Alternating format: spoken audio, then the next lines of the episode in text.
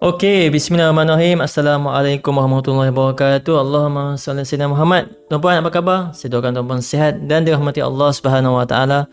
Okey tuan-puan, saya nak ucapkan terima kasih kerana masih bersama mendengar dengan saya podcast saya iaitu Surah Sufi Talk Show. Tuan-puan, di mana Surah Sufi Talk Show ni adalah di antara uh, perkongsian-perkongsian pengalaman-pengalaman hidup saya dan juga apa yang saya belajar dan mudah-mudahan boleh berikan inspirasi terbang tinggi bab Gadifin Jamal. Kita puan sekarang sekarang ni sebelum ni saya cerita bab dari segi macam masjid tu kan hilang beg. Jadi hari ni insya-Allah saya nak kongsikan tentang sedikit tentang jodoh. Boleh tuan-puan eh? Jadi kita akan mulakan sekarang. Boleh? Okey, tu baik. Jodoh adalah cerminan diri. Ini di antara tajuk ni lah. Sebelum saya masuk kisah saya dengan isteri saya Bab saya pecah tabung isteri. Okey tuan-puan. Itu the next podcast. Okey tuan-puan. Tapi tuan-puan akan dengar dulu Dia punya mukaddimah Dia punya permulaan Okey? insyaAllah. Banyaknya bil kena bayar. Bila abang nak bayar ni Sewa rumah dah tertunggak banyak ni Macam nak bayar? Ada satu masa tuan-puan Saya ingat Tuhan ni benci betul dekat saya. Tak suka dengan saya Sampai jatuh saya melutut depan surau di bandar Sarjana Putra, Puchong.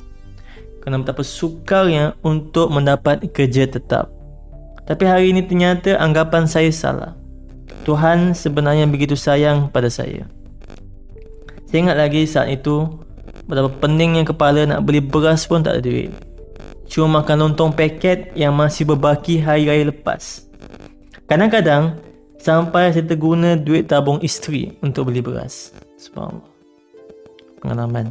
Awal pengalaman setahun dua tiga bukanlah seindah yang dijangka.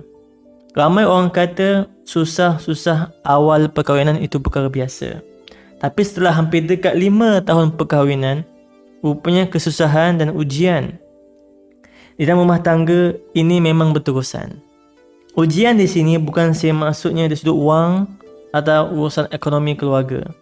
Tetapi daripada pelbagai sudut tuan-puan yang masih belum berkahwin perkahwinan bukan soal kita pusing-pusingkan straw dan minum bersama. Ya itu sebahagian nikmat yang Tuhan bagi rasa kemesraan dan ketenangan. Cuma ingin saya ingatkan Tuhan akan bagi ujian dari pelbagai bentuk bukan untuk buat kita semakin jauh dengan pasangan tapi untuk kita fahami bahawa kemesraan yang terindah itu sepatutnya dibina bukan hanya di saat senang, banyak duit, semua cukup tetapi juga di saat kita tidak ada apa-apa. Bersiap sedialah untuk belajar membina kemesraan di saat susah juga. Jika kita tidak belajar, jika kita tidak belajar bagaimana untuk membina kemesraan di saat getir, saya khawatir kita akan salahkan diri, salahkan pasangan, bahkan mungkin kita akan salahkan Tuhan. Kenapalah aku kahwin awal? Semua ini memang ada terlintas di mana-mana hati orang yang berkahwin awal. Jika tidak pernah terlintas di hati tuan puan, boleh jumpa kita sama-sama ngeteh kita bawa panjang sikit. Tapi jangan takut untuk berkahwin pula. Ia bukan soal kahwin awal atau kahwin lambat.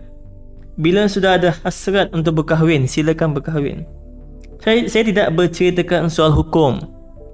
Ia terpulang kepada individu. Cuma saya sarankan sebelum kita mahu merancang untuk berkahwin awal atau lambat, rancanglah hari ini dari sudut persiapan diri. Bina diri mungkin menjadi sedikit matang, sedikit nampak tenangnya peribadi ada sedikit di poket pun tak apa. Saya tidak kata kena sempurna terus. Tidak, yang penting kita sudah mulakan sedikit demi sedikit. Jika kita tidak mulakan dari awal, dikhawatiri kita akan pelajari banyak pengalaman bodoh yang seperti saya. Ini kerana kita bukan mengejar cinta lelaki atau cinta perempuan, tetapi kita mengejar jodoh. Bila cerita soal mengejar jodoh, ia bukan soal putus cinta atau bagaimana ciri dan pasangan yang kita mahukan. Tapi perkara yang harus kita fikirkan adalah bagaimana diri saya ini untuk jodoh saya kelak. Soalan ini sangat penting dalam mencari jodoh. Ini kerana jodoh yang baik adalah satu rezeki yang baik. Bukan sempurna tetapi yang baik. Saya bersyukur kepada Tuhan kerana dianugerahkan seorang isteri yang baik walaupun kadang-kadang bikin panas. Dia cakap betul tersentak hati saya mendengarkannya. Dan kadang-kadang geram juga bila nak bercakap dia boleh buat main game yang hias-hias taman bagai apa gardenscape. Tetapi dia adalah jodoh yang terbaik dari Tuhan untuk saya. Ini kerana saya selalu percaya jodoh itu adalah cerminan diri kita.